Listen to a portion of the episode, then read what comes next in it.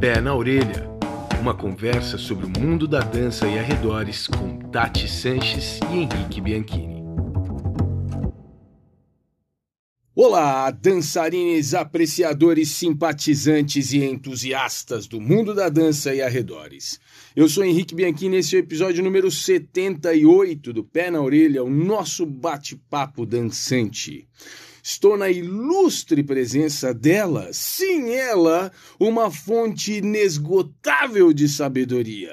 Ela, o Google do palco, o Aurélio da sala de aula, a Barça do clube. Seja bem-vinda, senhora Tati Sanches!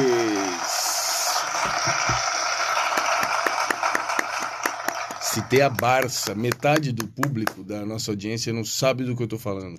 Não sabem, não sabem. Henrique, uhum. Pessoas. Diga.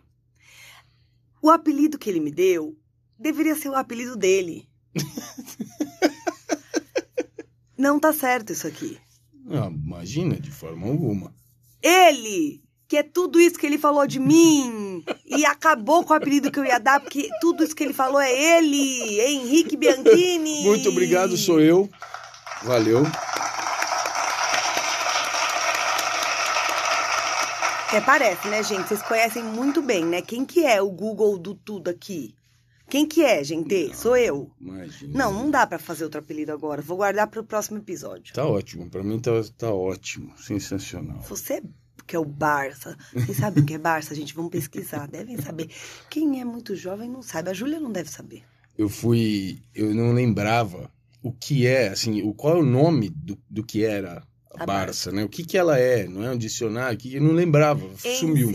Então, sumiu. A, minha, a palavra não vinha Nossa. na minha cabeça. Aí eu entrei no Google e coloquei lá Barça. E a primeira coisa que apareceu foi assim, Barça, no Wikipedia, a enciclopédia livre. Ah... E aí entrei num loop ali, porque era a Wikipedia que é intitulada Enciclopédia Livre, falando sobre a Barça, que era o quê? Uma enciclopédia Física. não tão livre assim. Não tão Incrível, livre. Incrível, sensacional. Muito bem. Tatiana, estamos aqui hoje. Dessa vez o tema foi uma sugestão minha, hein? Vejam só, pessoal, inusitado, raro, mas às vezes acontece. Uh, e vem, devo já fazer um disclaimer aqui desde o princípio, vem muito ligado a um descontentamento meu, a um incômodo meu, que já existe há bastante tempo, mas vira e mexe. Acho que aí anualmente existe alguma fase no ano uhum. em que esse machucado dói de novo, em que esse, esse joelho inflama. Tem um momento de, de tempos em tempos assim que eu sinto de novo essa... esse incômodo, né? E vem acontecendo há bastante tempo e agora, mais uma vez, estamos nessa fase. E aí, conversando com a Tati, eu pensei assim, cara, tá aí um negócio sobre o qual a gente nunca falou diretamente, apesar de já ter tangenciado e tocado esse assunto em vários, várias outras situações, nunca foi o tema oficial do nosso podcast. Estamos aqui para falar sobre crédito. Sim, quando você vai ao banco e pede dinheiro para fazer alguma coisa... Não, mentira, tô brincando. A ideia de crédito aqui diz respeito a você, onde está hoje, tem outras pessoas que te trouxeram até aqui. Você está aqui hoje nas suas condições de trabalho profissionais porque você teve interferências de outras pessoas. Outras pessoas te trouxeram benesses, aprendizados, informações... Pelo menos serviram como inspiração, no mínimo, indiretamente. Teve gente que trilhou um monte de trajetos para que você depois pudesse atravessar com tranquilidade esses mesmos caminhos em busca das, dos seus próprios desbravamentos, aí, das suas próprias facadas na, na mata para abrir novas trincheiras e assim por diante. Então, a ideia de que teve gente que passou por aí antes e que... muitas vezes, por descuido ou eventualmente até por maldade, a gente acaba negligenciando, a gente acaba ocultando. Crédito não no sentido financeiro, mas no sentido de uh, devolver a essas pessoas que trilharam esses caminhos antes de você. E não é gratidão que a gente está falando. Ótimo. Né? A gente não veio hoje falar de gratidão, que é outra coisa, né? Outro aspecto valioso, interessante, valioso e tal. Não é esse o assunto, tá? Não é, ah, quero que agradecer aos meus mestres. Quero que agradecer, ah, eu vou sempre agradecer, ter que agradecer aos meus mestres. Essa é uma parte que a gente pode falar outro dia, mas que você sabe dentro aí de você o que importa. A gente tá falando de questões técnicas, né, Henrique? De Sim. conhecimento. Sim. E principalmente de reconhecimento. Perfeito. Bora pro papo de hoje? Aham. Uhum.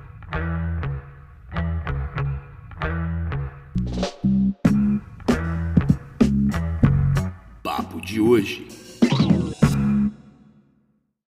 Tati, uma primeira coisa que seria importante a gente tirar da frente é óbvia, é um bastante nítida, mas enfim, vamos deixar registrado isso aqui.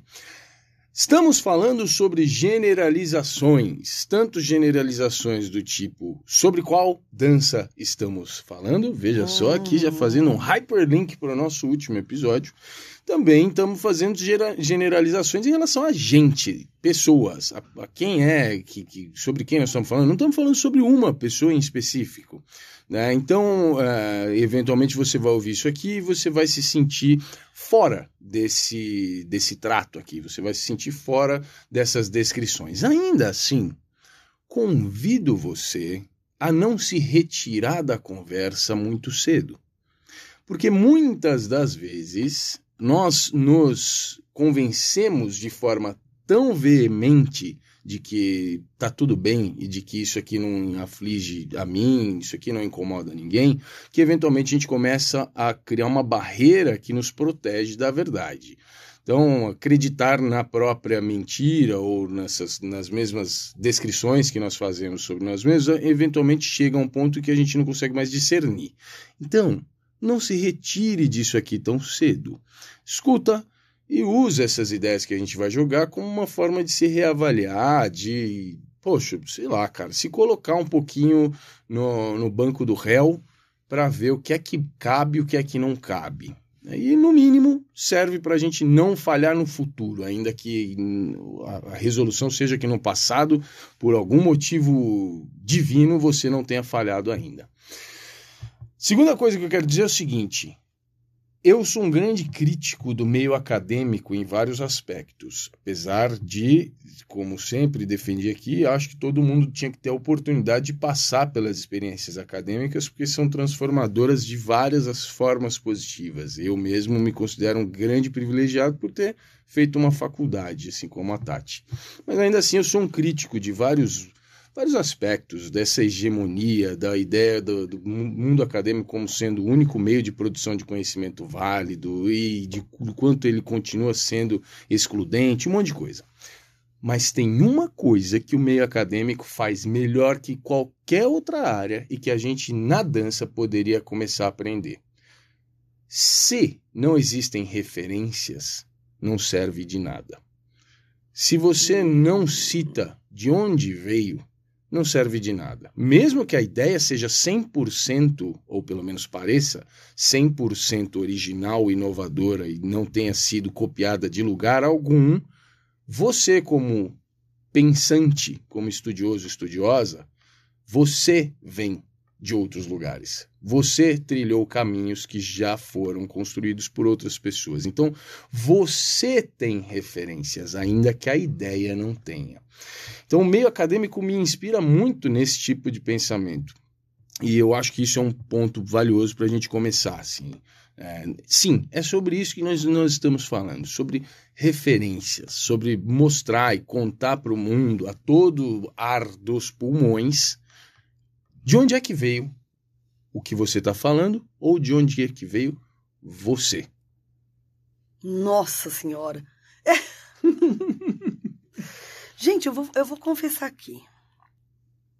Que você fala assim, não se retire, né? Se você não se sentir... Gente, é impossível alguém se retirar. Sim. Porque não, é impossível, não é possível que exista alguém que ache que... nunca fez alguma coisa como não dar créditos a alguém ou alguma coisa, gente. Sim. É impossível. Eu estava aqui lembrando agora de, de uma sensação que vira e mexe me aparece até hoje, é, né, constante, porque acho que não tem a ver com o tempo de, de profissão, mas quando eu tô dando aula, principalmente as aulas de dança contemporânea, é, às vezes eu tô dando aula e eu falo alguma coisa ali para alguma situação que tá acontecendo, né, é, é um tipo de aula que ela se desenrola muito a partir do que está acontecendo ali em tempo real, né? Não é uma aula preparada, já toda redondinha. A gente vai sentindo e vai, vai é, conduzindo a aula. Eu faço isso, na verdade, em todas as minhas aulas. Sim. Né? Eu, eu vou... Eu tenho, eu tenho ideias, mas eu, muito, muito da condução do que acontece ali vai a partir da percepção do, do que eu tô, né? Dos alunos, que eu tenho dos alunos. E aí, muitas vezes, Henrique, às vezes alguém me pergunta alguma coisa, ou eu vou explicar alguma coisa sobre algo que aconteceu ali, e eu falo coisas, e enquanto eu tô falando, eu penso assim, gente, como é que eu sei isso? Né? Sim. Meu, eu sei umas coisas que eu não sei como eu sei.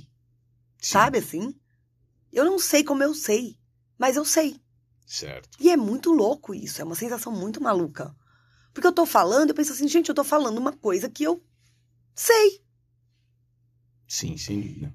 E, mas por que que eu sei, né? Aí eu começo a revirar, assim, rapidamente na minha cabeça. Muitas vezes acontece comigo. Enquanto eu tô falando, eu começo a revirar na minha cabeça e vão passando figurinhas como se fosse das caras das pessoas com as quais eu já estudei, sabe? Sim. E aí passa tal pessoa. Gente, que eu fiz aula, porque às vezes você fez aula uma vez com uma pessoa, ela falou alguma coisa e isso ficou guardado pra você. Sim. Só que às vezes fica mais guardado o que a pessoa falou do que a pessoa. E a própria pessoa que falou, não falou se isso foi uma conclusão dela ou se isso veio de um outro lugar. Então, talvez o que a pessoa falou perca, já não venha com uma referência, ou porque ela não pôs referência, ou porque é dela mesma, é uma conclusão dela. E quem tá ali fazendo uma aula, por exemplo, com um aluno, tá ali, ó, fazendo a aula, mas o que ela fala entra na cabeça, e depois a gente vai lá e reproduz. E isso é ruim, ao mesmo tempo eu não sei nem se tem solução, né? É muito maluco isso. É, quando a gente tá no meio da prática, eu tô falando principalmente, sabe? Sim. Eu acho, eu acho que existe um, um, uma chave que vale a pena a gente pensar em virar. Eu tenho a impressão que, no geral, de novo, gente, generalizando, tá? No geral, eu tenho a impressão que as pessoas estão em um modo, modo de operação, que é o seguinte: o que eu adquiri é meu, portanto, foda-se. Uhum. Eventualmente, quando a situação pedir muito drasticamente, eu posso, por acaso, assim, correr atrás na minha memória e tentar lembrar de onde é que veio isso, e aí, se precisar, eu falo. Esse é o modo que, para mim, parece o modo de fábrica, o default de, de todo mundo. E agora, falando do meio da dança, vai. Uhum. Me parece um modo de fábrica. Eu sugiro uma virada na chave, para o seguinte modo: tudo o que eu sei veio de algum lugar, de alguma experiência ou de outra pessoa.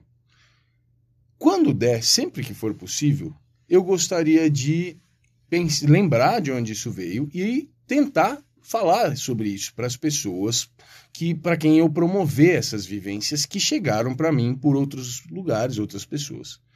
Às vezes eu não vou saber. Uhum. E, eventualmente, quando eu não souber, eu tenho duas opções. Ou eu simplesmente falo que eu não sei de onde é que veio isso, ou eu simplesmente passo por cima e vou embora. Mas o default, o, o, o, o tradicional nesse modo é: tudo que eu vou promover, eu tentar descobrir se isso chegou para mim por alguma pessoa rastreável, por alguma é, vivência rastreável ou não. Ótimo, isso é ótimo. E eu acho que vai também para um lado que não é, de novo, não é falar da gratidão aos mestres, ah, que poderia sim, ser, sim. Mas muitas vezes você vai, por exemplo, a gente que está dando aula, né? Ó, oh, isso aqui não sei o que, isso aqui não sei o que lá. Na verdade, você tá reproduzindo, né, coisas de tudo que você aprendeu. Então, se, óbvio, se não dá para o tempo todo que eu tô numa aula, no meio da prática, falar assim, olha, a questão, essa questão aqui, isso que eu tô falando, eu aprendi com a professora tal. Isso aqui eu aprendi num curso com não sei o quê. O que, uma, o que eu posso fazer, se eu não posso ficar dando referência o tempo todo, mesmo que eu tenha, não vai dar para dar referência o tempo todo, é, o, sempre que eu tiver chance, eu dizer de quem eu aprendi. Sim. Né? Então, quando eu fico revirando essas figurinhas na minha cabeça, eu tô falando, eu tô falando assim, gente, da onde eu sei isso? É um, uma, é um conhecimento que eu tenho, eu não sei de onde ele veio. Se ele é uma conjunção de vários. Mas as figuras das pessoas com as quais eu estudei das contemporâneas ficam passando, que nem figuras, assim, figurinha, pum, pum, pum. Eu fico tentando ver se bate algum. Quando não bate nenhum, né? Eu tenho, é interessante falar sobre isso, né, na hora. Sim. Gente, isso que eu tô falando... acho que é uma compilação, ou ao final de aulas, citar pessoas com as quais você estudou, né? Eu não, gente, isso tudo que eu falo, ou seja, não precisa ser todo dia, toda hora, mas apagar totalmente as pessoas com as quais você estudou, né? Que passaram pela sua vida de estudante, que continuam passando, porque hoje se eu assisto uma palestra, eu absorvo alguma coisa. Sim, sim, né? Sim. E eu acho que se eu tivesse conversado sobre esse assunto mais cedo... lá, quando eu comecei a estudar, talvez hoje, quando as figurinhas passassem, ela ia passar e ia fazer... Pum! Aí eu ia falar assim, gente, uma vez a Miriam Druffi falou tal coisa. Mas como eu não estava lá quando eu era jovem, eu era inexperiente, não estava fazendo um podcast sobre esse assunto lá... Como não tinha um pé na orelha para te ajudar... Exato. Talvez a forma com a, né, com a qual eu absorvi os conhecimentos tenha vindo em mais importância para o assunto do que para a pessoa. Certo. Então, eu declaro, me declaro culpada. Ah, todo mundo, todos nós. Não, e existe uma... Não existe, não existe uma linha que divide as coisas que você deve acreditar, né, as coisas que você deve dizer de onde vem, e as coisas que tudo bem, você não precisa. Não existe uma linha, isso é totalmente borrado, é uma intersecção gigantesca e depende de contexto, depende de quem é que está falando, depende de quem é que está ouvindo, depende de um monte de coisa, mas... Eu vou pegar aqui um, uma metáfora no mundo da, uh, dos direitos autorais na música. Música, depois de um certo tempo, quando passa a ser parte da cultura geral, global, quando ela passa a, a habitar o mundo de uma forma já não só densa, mas longa, há muito tempo. Inclusive, isso é mensurado... na verdade, por tempo, tempo de existência. Depois de um certo tempo de existência, a música passa a ser de posse geral, de todo mundo. Você não vai usar música, você não precisa declarar que você está usando e pagar os direitos autorais, assim, porque aquilo já é parte da cultura geral, porque ela já foi absorvida no, no mundo. Muito bem, mas até lá, puxa, meu, a lei é, cara, você tá usando um bagulho que tem, que tem os créditos muito bem declarados, isso tá nítido, isso daqui continua sendo relevante no sentido de continuar, tá, continuar vivo, essa pessoa ainda tá aí, essas coisas estão acontecendo, né? Enfim, então, pô, você vai pagar direitos autorais, muito bem. Na dança... Por exemplo, na tua aula de jazz, Tati, você tá lá dando aula de jazz, você fala assim, ah, agora nós vamos fazer uma diagonal. Tá, a ideia de diagonal, essa ideia, certamente teve alguém lá, não sei onde, não sei quando, que falou assim, cara, de repente, quem sabe, hum, vou aproveitar o espaço, deslocamento, né, puxa, pô, vamos fazer um negócio aqui nesse, puxa, nessa diagonal, e alguém falou diagonal, é isso que chama diagonal. Se rastreasse, talvez a gente ia chegar numa pessoa lá, que foi a primeira pessoa a ter ideia de fazer diagonal, tá? Agora, todas as aulas que você vai dar na sua vida de jazz, quando for pra diagonal, você vai falar assim, então, gente, nós vamos pra diagonal. Diagonal foi uma ideia criada... Não, sei ah, não, não, é. Não faz o menor sentido, porque a ideia de usar esse procedimento dentro de uma aula de jazz, ela está totalmente já diluída no contexto, ela já está habitando uma aula de jazz. Já já está completamente integrada àquele contexto. Agora, de repente, numa diagonal, você, Tati Sanches, fez uma aula com, sei lá quem, com a Cristina Cará, não sei com alguém, você fez uma aula de jazz agora, semana passada, e na diagonal ela usou uma sequência extremamente inteligente, que você sentiu que fluiu muito bem, que ajudou a desenvolver justamente aqueles elementos que você tem trabalhado com a turma, que você achou muito bem construído, e você decide...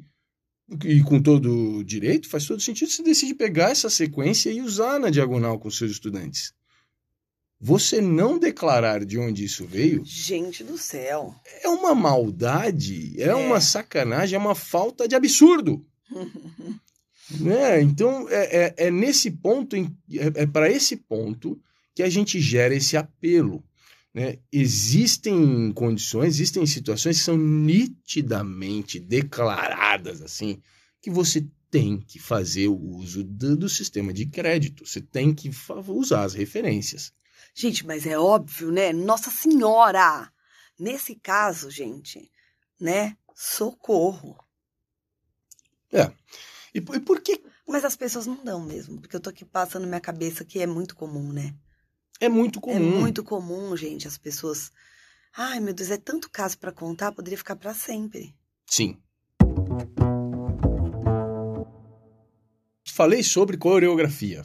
Talvez na cabeça da maior parte de vocês que estão escutando, os problemas em relação a isso estejam muito mais ligados justamente à autoria coreográfica.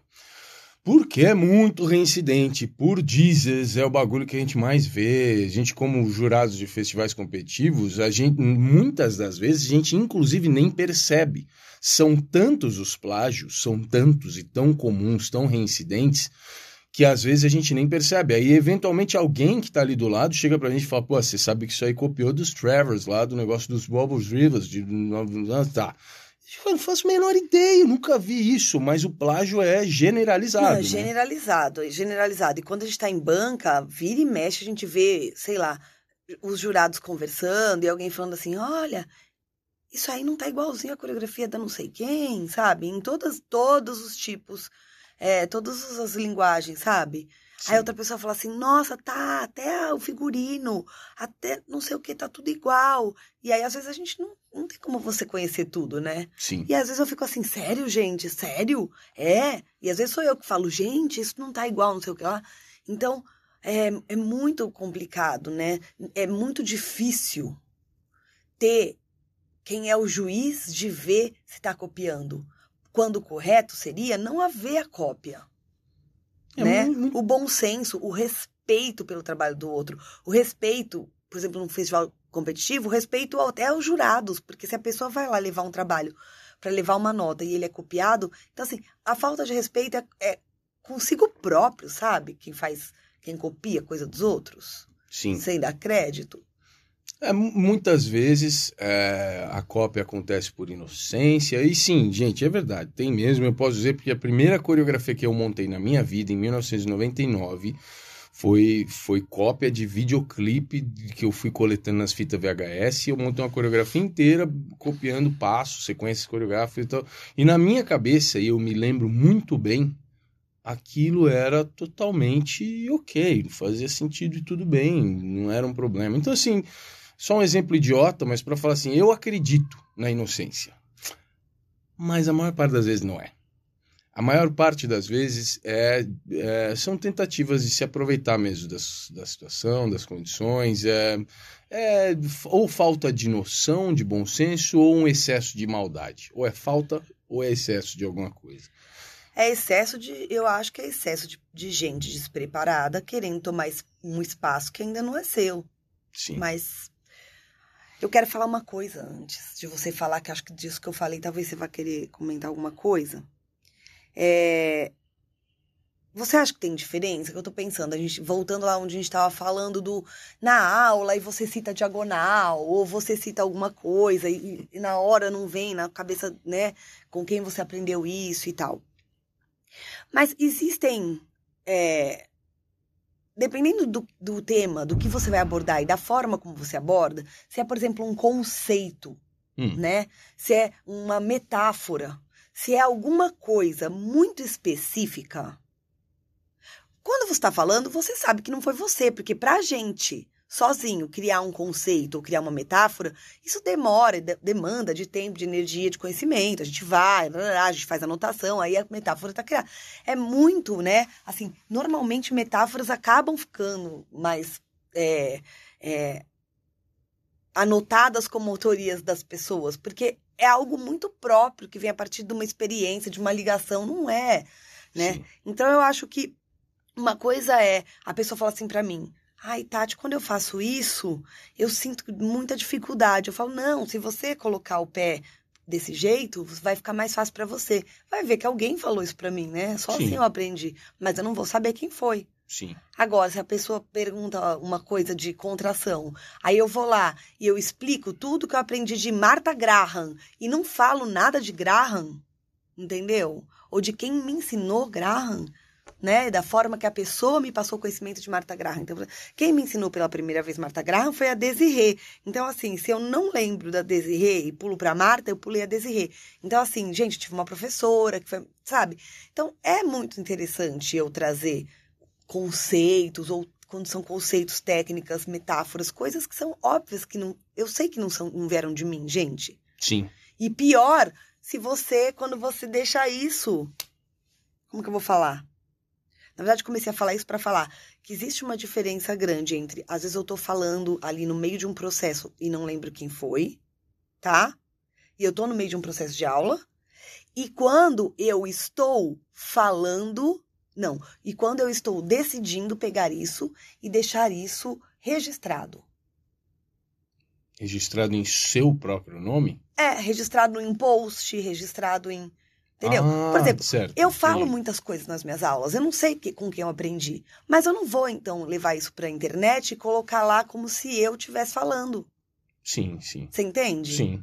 Então, assim, cara, uma coisa é no meio da, de, um, de uma situação você sair isso da sua cabeça e só depois você perceber que você tá falando alguma... Outra coisa é você decidir de, colocar isso registrado ali. Isso tá registrado, tem prova, ó, dá pra ver. Eu acho as duas situações problemáticas, eu acho as duas é, é, bastante passíveis de crítica, mas eu acho uma delas mais idiota, mais estúpida. A que registra. Né? É, eu acho um, que uma delas é simplesmente mais idiota, é uma, é uma atitude inconsequente e, e muito estúpida. Né? Enfim, se eu usar um, algo que é declaradamente de outra pessoa e você decidir registrar que você está usando isso para posteridade na internet, é no mínimo estúpido, no mínimo. Então, enfim, eu acho as duas muito drásticas, eu acho as duas, os dois problemas cheios de, cheios de consequências negativas, talvez diferentes umas das outras, mas cheios de consequências negativas, mas uma é mais burra, uhum. Sem dúvida. É, e eu, você estava falando, eu comecei a falar o seguinte, você que está escutando talvez tenha em, em sua mente que a maior parte dessas ideias de plágio e de falta de crédito estão ligadas à coreografia, mas não é isso, a Tati acabou de falar aqui sobre, cara, tem uma forma de explicar que eu uso uma metáfora, e metáforas a gente cria, como a Tati falou, a partir de vivência, experiência, a partir do empirismo, a partir daquilo que você entende que faz sentido na sua vida por meio da tua vivência, então assim, é muito peculiar. Metáfora é algo subjetivo, até para as outras pessoas é, in, interagirem, você precisa recontextualizar, você precisa botar isso no mundo de volta, né? Colocar de volta no mundo a, o contexto que você usou para criar a metáfora. Uhum, uhum. Então, sim, é, é, é muito, tem assinatura, tem assinatura. Boa. É, metáfora vem com assinatura. E quando você vê isso sendo jogado em outros lugares, pá, é, é triste, é triste, isso é... Dá um desânimo, é, dá um desânimo enorme. Eu, eu, eu acho que falta uma ideia assim para essas pessoas. Você comentou aqui agora uma, uma, sei lá, uma hipótese. Você está na aula, alguém pergunta alguma coisa e você decide ajudar a pessoa explicando um negócio sobre Graham e tal. E aí, se, pô, aprendeu Graham, a primeira pessoa que falou sobre Graham para você foi Désirée. Ah, mas e aí? Como é que eu vou fazer isso? Como é, para que que eu vou ficar fazendo essa linhagem? Cara... Quem não vê o potencial de, do storytelling dentro da sala de aula está uhum. ignorando uma, uhum. uma fonte inesgotável de inspiração, motivação, de dinâmica, seja lá do que for, cara. No meio da aula, você parar por trinta segundos, um minuto que seja, parar e falar assim, ah, vocês estão tendo dificuldade nisso, né? Para um pouquinho, deixa eu explicar um negócio para vocês. Quando eu tinha dezessete anos, eu tive uma professora chamada Désirée, que foi a primeira pessoa que me falou sobre Graham. E quando eu estudei Graham com ela, o meu corpo respondia antes desse jeito aqui, ó. E eu tinha dificuldade, eu percebia que isso não funcionava. Quando ela me explicou esse elemento aqui, para fazer desse jeito, olha a diferença, sente isso aqui, percebe? Tá vendo? Então, dali pra frente eu mudei e isso aqui eu aplico. Então, vamos tentar aplicar isso aqui agora. Cara, foi trinta segundos que você usou para trazer para dentro da sala um ambiente contextual quase de fantasia, né? Porque todo mundo vai ter que preencher esse monte de lacunas da sua história com as, com imagens. Imagem, com, com as imagens de uma uhum. sala de aula há vinte, trinta anos atrás, com uma Tatiana ainda aprendiz, que é essa pessoa que está aqui na sua frente hoje, mitológica, uma pessoa que você endeusa, mas que em algum momento foi igual a você na sua idade, estava numa sala de aula tendo dificuldade, e tinha uma professora que ajudou ela com uma informação como essa, que é a mesma informação que hoje a Tatiana, já uma pessoa dessa outra estirpe, está aqui com você, na condição que ela estava naquela época, e te transmitindo nessa linhagem de, de carinho, né, de cuidado, a mesma informação que fez tanta diferença para ela naquela época. O valor implícito nisso, e que você acha que é bobagem, É, tá aí, cara, o valor enorme disso tá, tá aí, se você fizer essa pausa e trouxer isso pro meio, você tá ganhando tempo. Não, com certeza. Nossa, você falou esse negócio de storytelling, nossa, eu fiquei aqui viajando, como é real isso, e eu estou aqui pensando, gente, sem puxar o saco dele aqui, quanto a gente... Todo mundo aí que escuta, todo mundo, eu, vocês, nós tudo, nós tudo, a gente super admira o Henrique e a gente fica fazendo essas coisas, ele é a Barça da dança, ele que é a Barça, né, ele não sei o que e tal, mas por que que a gente olha e fala, o Henrique é que é o cara que pesquisa, o Henrique é que sabe mais, vira e mexe a gente acha que o Henrique... Caramba. Ah, eu, eu acho, e eu acho, acho não, eu tenho certeza que muita gente do meio da... da, da... das danças urbanas, né? Ou Sim. street dances, ou o que Dança você quiser. De quermesse. Das danças de quermesse. Eu acho que muita gente vê você como o grande intelectual, certo? Dessa Sim. dança. Você que tá eu falando. Acho que é, eu vejo. Se vocês concordam, depois vocês contam aí, manda uma mensagem. Mas assim, e eu acho, enquanto você falava, eu acho que uma, o que diferencia você de nós... é o fato de que você realmente, esse seu storytelling, ele é feito o tempo todo, né? O tempo todo você dá referência. O tempo todo você dá referência de gente que falou, de gente que escreveu, do vídeo que você viu, o que é que foi. E isso, de fato, se alguém aí usa a referência dos outros com, com maldade para fingir que é sua própria, se deu mal, porque é, na verdade, o fato de você usar a referência que faz, parec- que faz parecer, não, que mostra o quanto você é mais especial que as outras pessoas, em termos intelectuais, assim, né, de estudioso da dança, porque você mostra que você estuda, você mostra que você sabe o que você está falando, você não pegou uma coisa solta que veio pairando no ar e tacou num post, sacou? Sim, sim. É, pelo menos aqui do meu lado, é assim que eu me sinto. Toda vez que eu escuto alguém dar crédito, essa pessoa sobe alguns degraus para mim. Ela está um pouco acima da média agora, porque ela citou de onde veio. Isso quer dizer o quê? Não só que ela é uma pessoa de bom senso e de boa índole, que acredita às pessoas que ensinaram coisas para ela, mas principalmente quer dizer que ela aprendeu com alguém, ela foi atrás, ela estudou com alguém, ela dedicou tempo, energia, dinheiro, eventualmente, para se desenvolver. Essa pessoa realmente foi atrás de mais do que aquilo que ela sozinha poderia gerar. E normalmente sozinhos e sozinhas, minha gente, sinto informar, mas os limites são muito maiores do que coletivamente.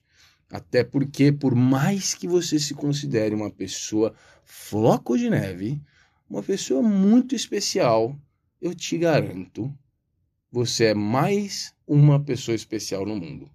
Num mundo que existe há muito mais tempo do que você, com muito mais gente estudando a muito mais coisa do que você.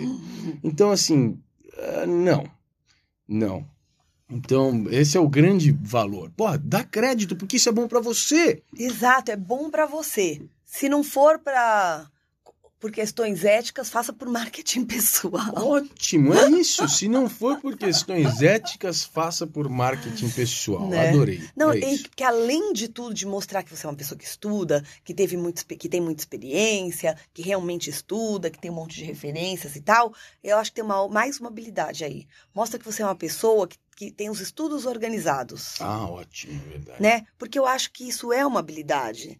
né? É uma pessoa que, quando capta uma informação, consegue organizar ou na própria cabeça ou muitas vezes em anotações essa informação. Onde é que essa informação entra? Ou às vezes a pessoa capta uma informação e dá uma enricada. Vamos falar o verbo enricar. A pessoa capta a informação e não se contenta com a informação, vai atrás disso pesquisar um pouquinho mais. Esse é o verbo enricar, entendeu? O que você der de informação para ele, ele vai na internet e ele vai tentar saber um pouco mais. Então, se eu der uma referência aqui de um autor, ele vai guardar na cabeça dele ou anotar num bloco de notas e em algum momento ele vai dar uma pesquisadinha nesse autor. Ele não vai só pegar o que eu falei e outro dia falar assim, gente, tem um autor que diz tal coisa, entendeu? Ele jamais vai fazer isso. Porque também é uma coisa também, né? Se você falar aqui de um autor e falar uma frase, aí eu for amanhã na minha aula e falar, gente, tem um autor e falar frase? Eu nem sei quem é o autor, nem porque que ele falava frase, gente. Que vantagem Maria leva? Oh, não. Como que eu faço? Como é que eu sustento isso depois, gente do céu, entendeu? Tipo, eu ponho na internet. Aí o Henrique fala aqui a frase e fala, o... vira e mexe aqui no Pé na Orelha, né? Você fala, gente, tem uma teoria do não sei quem, não sei o que lá, do Schurever, que é não sei o que, não sei o que lá. Aí eu penso assim, nossa, isso vai ficar bem no meu, nos meus posts sobre carreira. Aí vou lá e falo assim, o Schurever fala, é, é, não, eu vou lá no meu post e faço, não sei o que, não sei o que lá, Schurever. Como tipo o Schurever falou. Aí, mano, eu nem sei o que, que o Schurever fez da vida. Como é que eu sustento isso, gente do céu? As pessoas só fazem isso na internet porque no post não tem como alguém levantar a mão e falar assim, mas quem é Schurever, entendeu? Errou. E se a pessoa escrever que é Schurever, você finge que não viu a, a, a pergunta no comentário, você não precisa responder. Faz egípcia. Isso, faz egípcia. Agora, vai falar Schurever, frase do Schurever numa palestra onde as pessoas podem levantar a mão e perguntar pra você claro quem que... é Schurever. E você nem faz ideia. Você só sabe que Schurever falou a frase. Não, é que essa frase me impactou, mas eu não faço ideia o que, que Schurever faz. Gente, como? Sim. Essa é a diferença entre informação e conhecimento. Né? Informação é, o Schurever disse que X mais Y é igual a Z. O Schurever falou, pronto. Agora, o que, que é X, mano?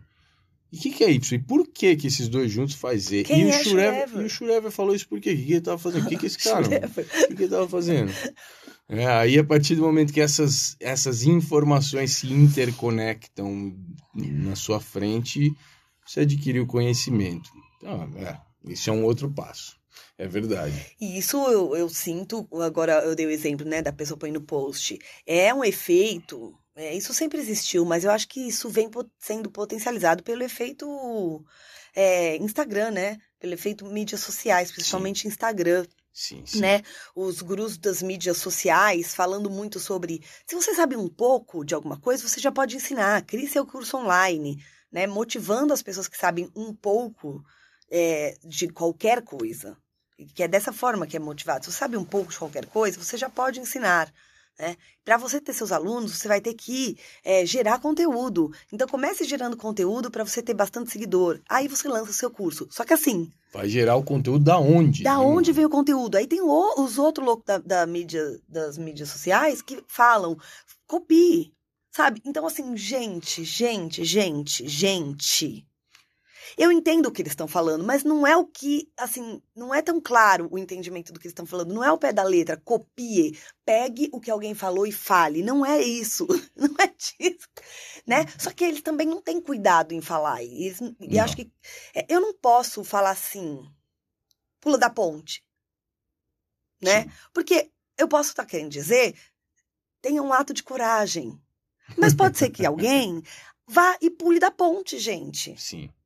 Não é? Sim. Então, acho que é, fal, falta responsabilidade e é uma cadeia de falta de responsabilidades. Sim. O que as mídias é. sociais fazem. A ideia do copie, muitas vezes, é, muitas vezes quer dizer copie mesmo. Alguns idiotas aí estão sugerindo justamente isso. Uh, mas, por exemplo, vai lá ver o Austin Kleon lá no Copie, como roubar como artista. Roube como artista. Roube como uhum. artista. Daí você olha a capa do livro e você fala, porra, mano, então é isso que é ser artista? Fechou, daqui pra frente é nóis. Aí você vira o mister Brainwash do Exit Through the Gift Shop. Daí vai tudo pro saco. Anotaram, né, que vocês vão ter que dar uma pesquisada do que que é isso. É, Eu o também. F- o filme do, do Banksy. O mister Brainwash é um cara que... acompanhava o Banksy, artista Banksy, e aí ele decidiu que, puta, cara, é isso, vou fazer isso também. E aí ele começou a gerar um monte de obras que eram basicamente cópias de coisas que já existiam, mal adulteradas, umas coisas, umas interferências vagabundas, assim. E tem uma frase do Banksy no Exit Through the, Through the Gift Shop, no final, que ele fala assim, é, eu costumava dizer que arte é para todos. Depois de ver o que aconteceu com esse cara, eu mudei minha opinião. Enfim, não tem muito a ver com o tema aqui, mas já que eu entrei no assunto... Veio uma referência, veio, uma referência. veio um nome, é, se você veio lê, um monte de coisa para a gente olhar. Se você ler a capa, o título do, do, do livro do Austin Kleon, você pode se enganar e achar que é exatamente isso que ele está querendo dizer. Que um artista é uma pessoa que rouba as coisas dos outros. Muito bem, tem... nuances disso na fala dele durante o livro. Realmente ele fala sobre se inspirar, realmente ele fala sobre tirar coisas de lugares que você achou bonito e trabalhar em cima daquilo, mas ele precisou de um livro inteiro para te mostrar o que é que ele quer dizer com roubar e o que é que ele quer dizer com artista. Uhum. É, então não adianta ler a capa do livro, assim como não adianta ler um post e achar que acabou, é isso, o processo é esse. É aí que se precisa da ideia de transformar informação em conhecimento. Precisa de você no processo. A autoria muda de mão conforme existe trabalho, conforme existe a aplicação das ideias, né, e a participação de quem recebeu essas informações. Aí a autoria pode mudar de, de mão. Aprendi com tal pessoa, mas isso já foi reconfigurado, já foi trabalhado, recontextualizado, ressignificado por mim, porque eu testei, botei na prática, juntei conhecimentos, isso aqui é meu. Essa é a ideia, né? Essa é a ideia. Enquanto não for seu, porque não houve reconfiguração, enquanto é simplesmente uma mera repetição do que você aprendeu com outras pessoas, o crédito não é seu. O crédito é de quem te ensinou, de quem trouxe aquilo para você ou de quem você roubou. Então, portanto, cabe creditar. E por que que é importante dar créditos? A gente já falou umas dez coisas aqui que a gente pode entender como valores da, desse sistema de dar crédito, mas tem um que me incomoda há muito tempo. Em dois mil e quatorze, eu lancei meu primeiro vídeo de conteúdo nas redes. Veja só... que coisa incrível, é, lá no Facebook, era um vídeo sobre o efeito Dunning-Kruger. O efeito Dunning-Kruger, para quem não sabe, vai lá assistir meu vídeo. Não, tô brincando. Aham, acha é... lá, em dois mil e quatorze, rola para baixo, vai rolando, acredita. Efeito Dunning-Kruger é uma ideia de um viés cognitivo, um viés comportamental que faz com que as pessoas que detêm pouco conhecimento sobre uma área de saberes não sabem o tamanho de tudo que há para ser sabido nessa área de saberes. E, portanto, se ela não sabe o tamanho que tem, ela não consegue avaliar o, o, o quanto o que ela sabe representa do todo. Se ela não consegue avaliar o tamanho do, do, da área de saber e o quanto ela sabe, a possibilidade dela entender que ela sabe muito é grande. E aí é isso, a gente gera um monte de gente que ainda sabe muito pouco, mas que in, acha... que sabe muito. E o contrário também, pessoas que já estudaram o suficiente para descobrir o tamanho da área de saberes, mas não o suficiente, obviamente, para saber tudo o que há para saber, porque isso é inatingível, hum. essas pessoas se sentem diminuídas frente a tudo que ainda há para descobrir. Né? E aí gera a famosa síndrome do impostor e outras, outras formas de... de comportamento. Muito bem, isso é o Dunning-Kruger. Eu fiz um vídeo em dois mil e quatorze falando sobre isso como uma forma de atingir um outro problema muito mais peculiar, muito mais próximo de, de mim, que é, no meio das street dances, a gente tem um problema monstruoso, monstruoso, que é o seguinte, as gerações, as, uh, o Schoffen, o Schoffen, Schoffen. o Schoffen, ele sempre passa pelo processo de Dunning-Kruger. Ele sempre acha que ele já sabe o suficiente, que já sabe pra caralho. Eu, eu digo isso porque eu fui jovem, eu passei por isso, eu tive a minha fase dois, como chama a Tatiana. É, eu tive essa etapa, ou a síndrome do primeiro anista na faculdade. Todo primeiro anista quer revisar a literatura inteira porque todo mundo tá errado. né? Então, assim, eu tive essa fase, eu sei como é. Isso faz com que, primeiro, as pessoas que já estão aí há mais tempo sejam questionadas constantemente. O que não é ruim por si só, mas o questionamento ele vem carregado de bloqueios que impedem que as pessoas uh, que já detêm conhecimento consigam convencer esses jovens. Eles não estão nem aí para os parâmetros. São jogos com regras diferentes. Então, assim, aquilo que já foi construído não interessa. As ideias não batem com a percepção do que, que as, as próximas gerações têm. Ao mesmo tempo, quem já estudou o suficiente, quem já viveu o suficiente, já vivenciou o suficiente, se encontra numa outra etapa desse processo. Já começa a questionar se deve falar ou não. Hum. Já começa a avaliar... Cara, eu, por exemplo, eu fico o tempo inteiro imerso em questões muito profundas, como de apropriação cultural, como de lugar de fala, como um monte de coisa que invade toda a minha pesquisa o tempo inteiro e que me, me restringe pra caramba. Enquanto isso, nós temos o jovem. O jovem é um ser que ele ignora todas essas questões, não por maldade muitas vezes, mas porque elas nem chegaram até ele ainda. Entende? Então, assim, existe um conflito gigantesco. Qual é a consequência? Nós não temos uma base de saberes sendo construída. Nós estamos patinando no mesmo lugar e fazendo as mesmas perguntas há quarenta anos. A gente ainda tem o jovem perguntando quem criou a cultura hip-hop.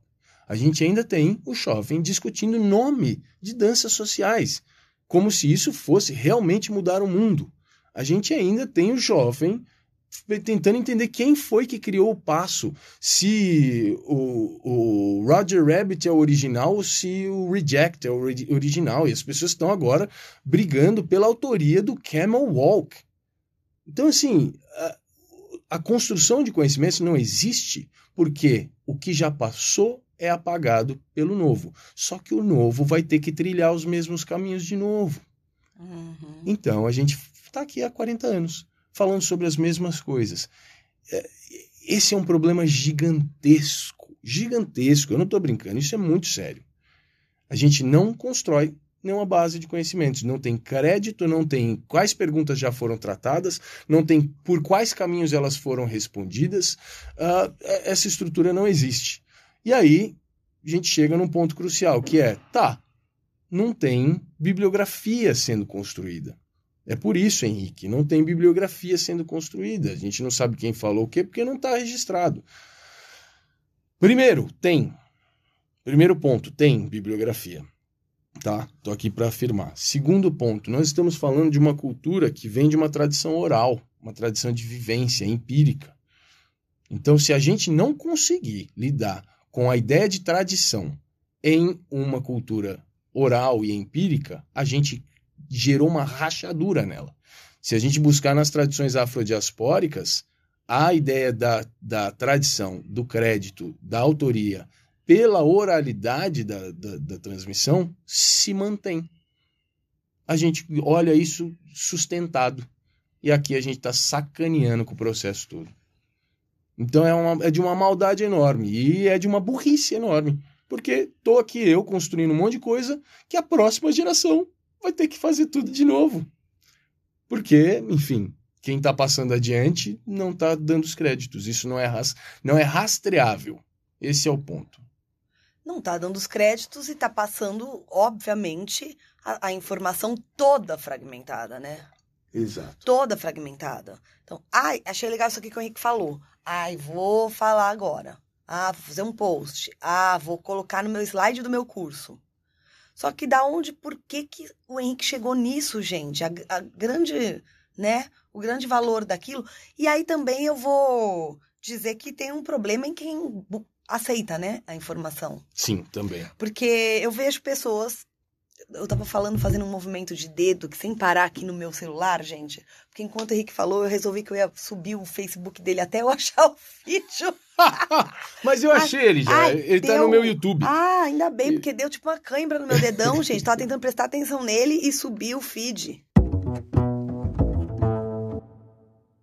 É isso, a nossa a geração atual, principalmente, né? Essa geração, o que, gente? Imediatista. Ah, sim. Compra as coisas sem questionar. Sim. Então, você pega, lê, uma pessoa escreveu um negócio no post, você sai repassando pra frente e tal. Não há questionamento. O que, que é isso que o cara falou? Da onde ele tirou isso? Será que eu passo isso pra frente? Aí você já pega essa informação e já passa de, pra frente também. Então, eu fico pensando, gente, sei lá, uma palestra que você deu, uma palestra que eu dei, uma palestra que alguém deu, alguém que estuda, estuda e leva a sério os seus estudos e tem é, conteúdo para responder todas as perguntas sobre o que está levando. Sim. Né? Ou se não sabe responder, tranquilidade para dizer que não sabe e que, né? E por que que não sabe. É... Quantas pessoas será que já usaram coisas que você falou, que eu falei, ou que alguém falou, em, não na conversa, mas que de fato usaram isso para crescer, pra tentar crescer profissionalmente, tipo, colocaram no slide. Sim. De um curso que foram dar, e o outro assistiu o curso, pegou e colocou no slide, né? Que tamanho tem esse dominó sendo derrubado, né? Sim, sim, sem dúvida. Ah, eu, eu fico... E, e vocês estão escutando, não entendam isso como um, um, um... Isso aqui não é um episódio catártico. Isso aqui não é um expurgo dos nossos demônios pessoais. Porque isso não cabe a nós, não é só a nós. Quando eu falo assim, cara, eu tô construindo coisas que vão ter, vão ter que ser reestudadas depois, não, não entenda que isso é sobre mim. É, sei lá, cara, o Frank Ejara tá aí, Nossa. O Popin Pit tá aí... A, a Mônica tá aí, o Andrezinho tá aí, enfim, cara, a gente poderia citar inúmeras pessoas que trilharam trajetos, o Marcelo Cirino tá aí, inúmeras pessoas que trilharam trajetos que nos trouxeram até aqui e que continuam sendo jogadas para debaixo do tapete enquanto a gente está estudando as mesmas coisas que essas pessoas estudaram em algum momento muito inicial da carreira delas, mas que já resolveram e continuaram estudando outras coisas. E a gente ainda está aqui, batendo a cabeça no mesmo lugar ainda, né? Construindo o quê? Nada, mesma coisa. Antes de, de, de começar o episódio, eu fiquei com a Tati confabulando sobre o nome, e eu gerei um monte de metáforas. Por exemplo, uh, Jenga. Falei para a Tati, cara, é como se a dança jogasse Jenga sem entender as regras, e toda vez que chega alguém novo... olha para aquela torre e decide tirar uma peça de baixo.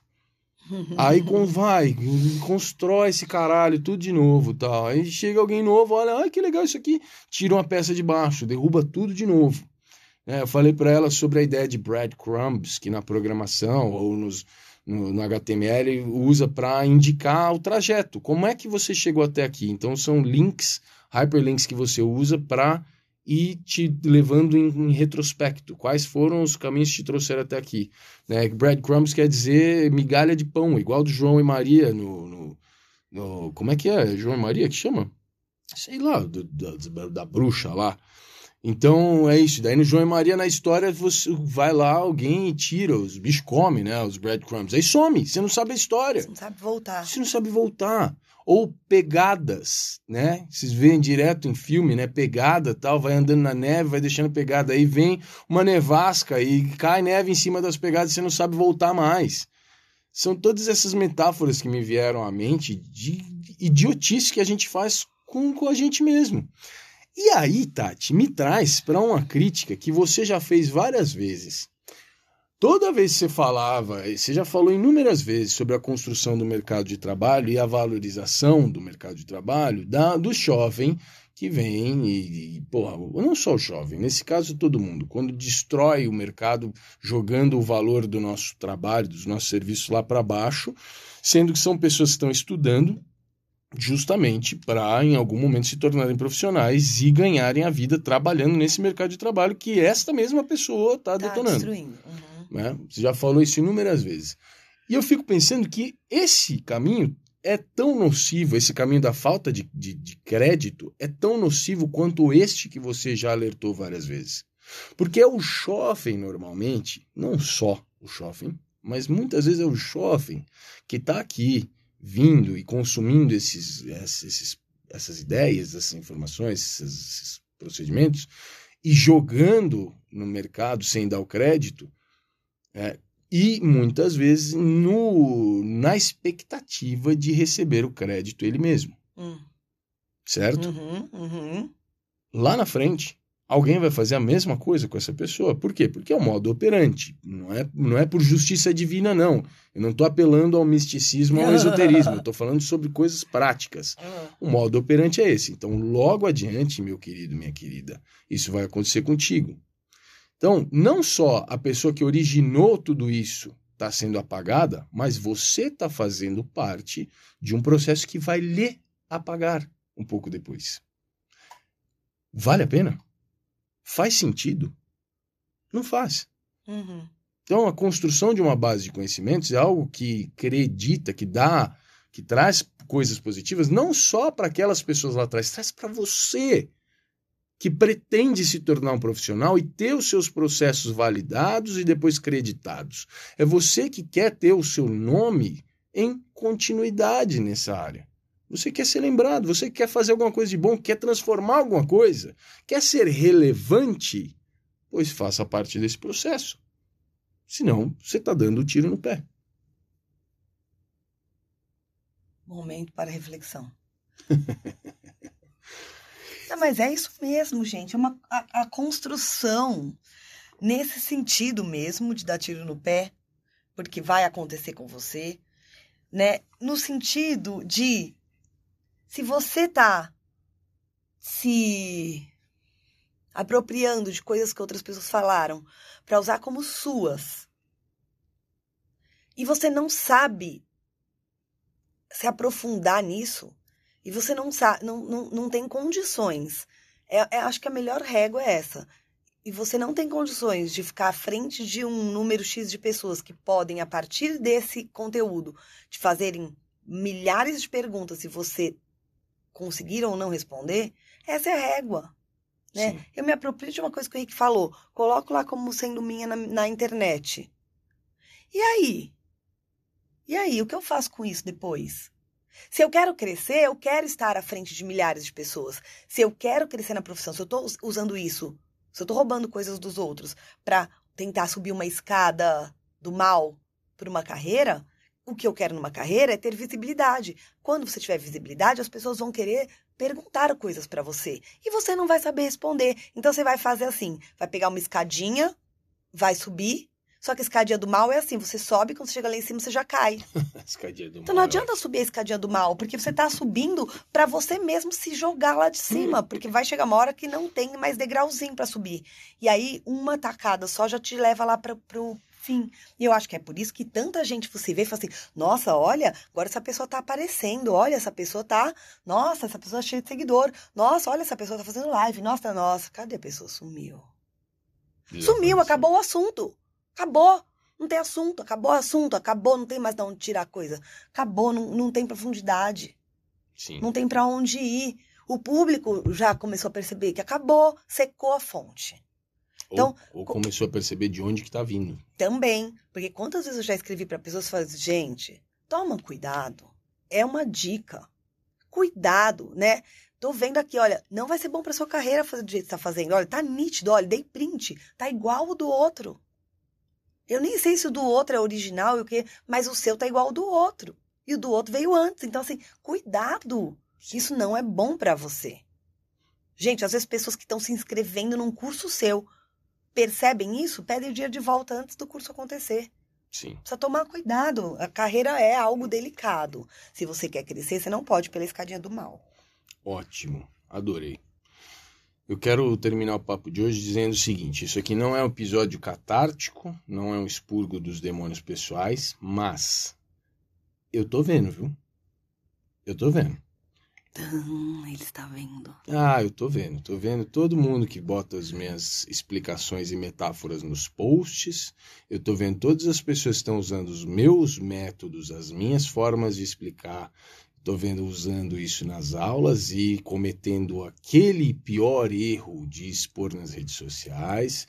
Eu estou vendo palavras que nem eram usadas no Brasil, mas foram trazidas por mim, até mesmo com a minha tradução, sendo colocadas nas palestras, uh, vídeos que eu gerei. Estou vendo coisa acontecendo e o meu nome não aparecendo.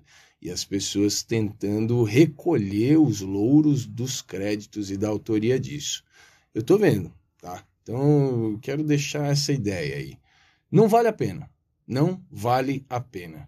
Vocês poderiam muito bem estar deixando os breadcrumbs, deixando as migalhas de pão para que esse assunto pudesse ter continuidade com quem iniciou.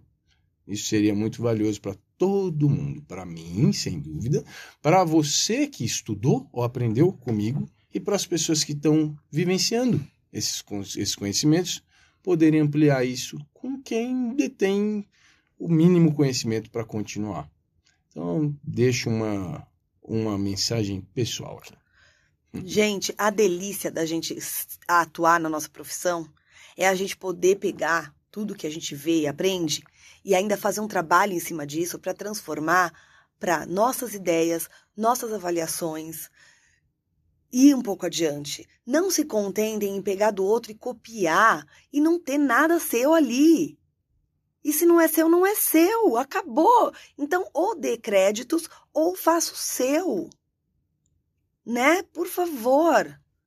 Ele tá vendo, porque eu vejo que ele tá vendo. Eu fico puta da vida junto com ele, tá bom?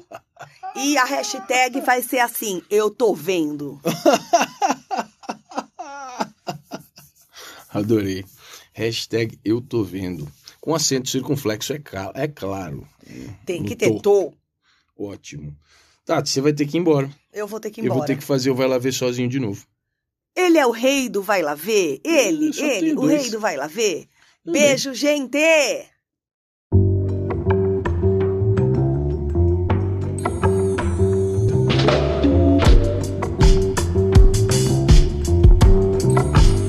Merchan. Minha gente, quero falar rapidamente sobre o Clube do Livro. Sim, estou me repetindo, sim, mais uma vez o mesmo assunto, porém, com uma novidade. Eu decidi atender a uma sugestão de longa data, de muita gente, de verdade, não tô, isso aqui não é, não é jogo de marketing, não, é o tipo de turma que mais me pediram até hoje, que eu nunca achei que fizesse sentido. Pois bem, uma turma noturna do Clube do Livro. E quando eu digo noturna, eu quero dizer praticamente de madrugada. Eu vou iniciar, começando o primeiro encontro dia seis de abril, seis do quatro, uma turma que acontece, tem os encontros acontecendo das vinte e duas às zero horas, ou seja, das dez da noite à meia-noite, toda quarta-feira. É, sim, é isso, eu vou me jogar nessa doideira aí, dormir é para os fracos, então não preciso disso. A gente vai ler mais uma vez o Jazz Dance, é mais uma oportunidade de ler esse magnífico livro histórico, a Bíblia das danças vernaculares afro-estadunidenses. É, já vai ser a quinta turma que vai tratar desse livro. Eu tenho outros grupos que já estão no quinto livro aí, passaram, já estão adiante, mas essa vai ser mais uma oportunidade de começar, vir do, desde o primeiro dos livros que a gente estuda aqui no clube. Ah, então, é isso, meu. De quarta-feira, das vinte e duas à meia-noite, começando em abril. A leitura desse livro, não só a leitura, né? O tratamento dele dura três meses, então esse estudo vai se desenrolar de abril até junho, abril, maio, junho, é isso mesmo. Ah, com esses encontros semanais, nos encontros eu tenho uma hora, uma hora e meia de palestra minha, depois uma hora de debate com a galera.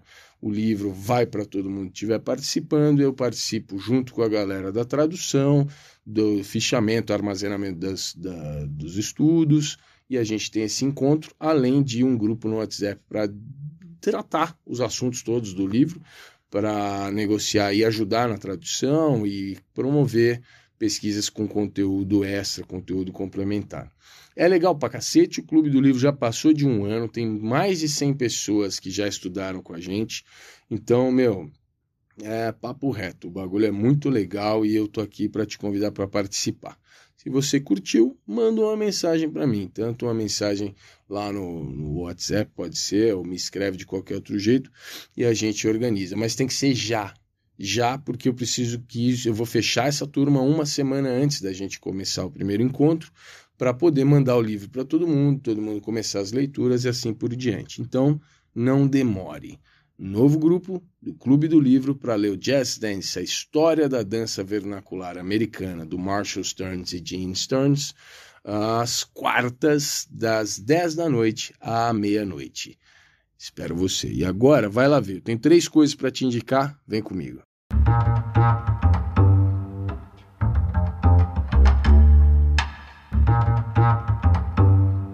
Vai lá ver. Quem não me conhece muito bem, talvez possa até imaginar que o meu feed no Instagram seja repleto de coisas super ligadas à história ou street dance, à dança em geral, seja lá o que for. Bom, eu vou revelar a verdade para vocês.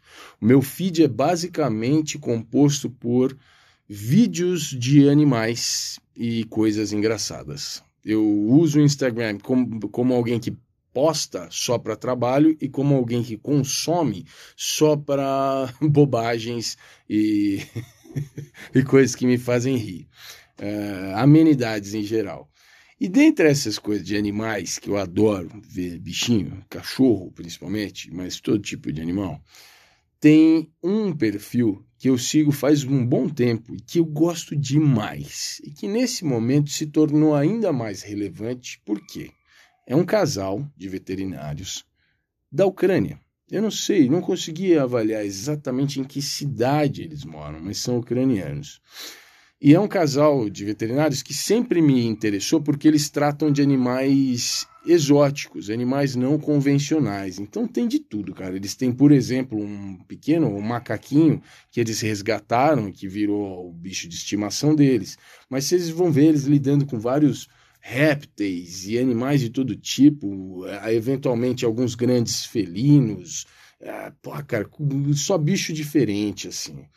E é sensacional, cara. O perfil deles é muito legal e eu achei super relevante porque agora, quando a guerra na Ucrânia efetivamente começou e as cidades começaram a ser bombardeadas, eles foram a público para falar que eles não iriam abandonar a cidade e que as pessoas da cidade que fossem cair fora e tivessem animais domésticos, que entrassem em contato, que eles iriam buscar os animais e iriam manter os animais com eles até que tudo melhorasse. E eu achei isso de uma honra tão gigantesca que eu decidi vir aqui e indicar esse perfil para vocês. Eles têm cerca de duzentos e vinte mil seguidores, são Leonid e Valentina Stoinov, e o perfil é o vet ponto crew, vet de veterinário, ponto, crew de turma, equipe, grupo, vet ponto crew. Eu vou deixar na descrição, mas fica aí minha sugestão e aproveitem e vão lá ver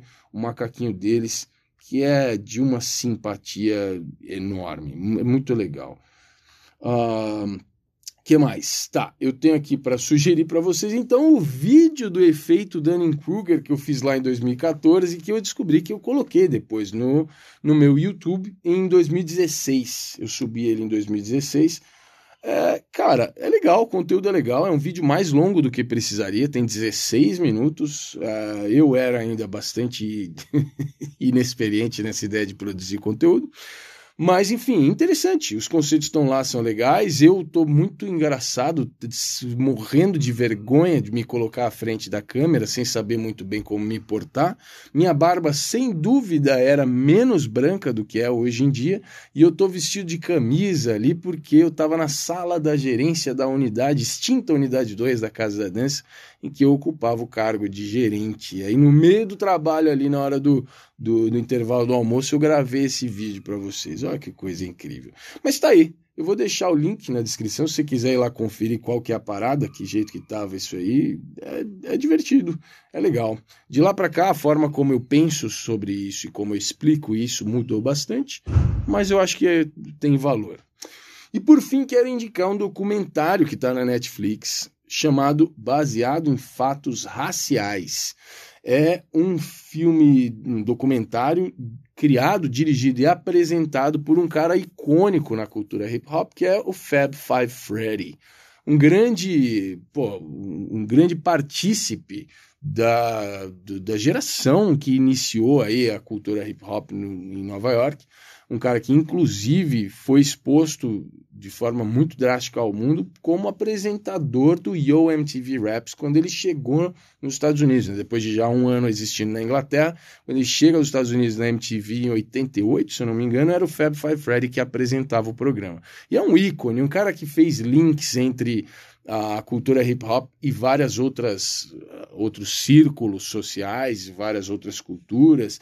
Cara muito importante. E esse documentário, baseado em fatos raciais, fala sobre maconha. Sim, fala sobre a marihuana e a relação dela com música, principalmente com a música negra estadunidense, desde o blues, passando pelo jazz, rock and roll, uh, soul, rhythm and blues, funk e rap, até, eventualmente, aí, outros gêneros musicais. Mas fala sobre como Uh, a, a maconha sempre esteve presente na, na produção musical, principalmente negra, e de lambuja conta a história da criminalização da maconha nos Estados Unidos, que por si só isso já valeria a pena. É uma forma de desmistificar toda essa coisa esquisita que, que a maconha provocou, politicamente falando, nos Estados Unidos e no mundo, né? É uma forma de desmistificar muito dessa loucura, dessa insanidade uh, que assola uh, o mundo em relação a essa planta, né? Então, vale muito a pena. Eu achei do caramba o documentário de dois mil e dezenove, baseado em fatos raciais, tá na Netflix. Só ir lá e assistir. E com isso, então, finalizo a minha participação, transmito a vocês um beijo que a Tatiana deixou aqui antes de ir embora, e agradeço mais uma vez pela sua atenção. Espero que vocês tenham curtido esse episódio. Eu curti. E até a próxima. Tchau para vocês.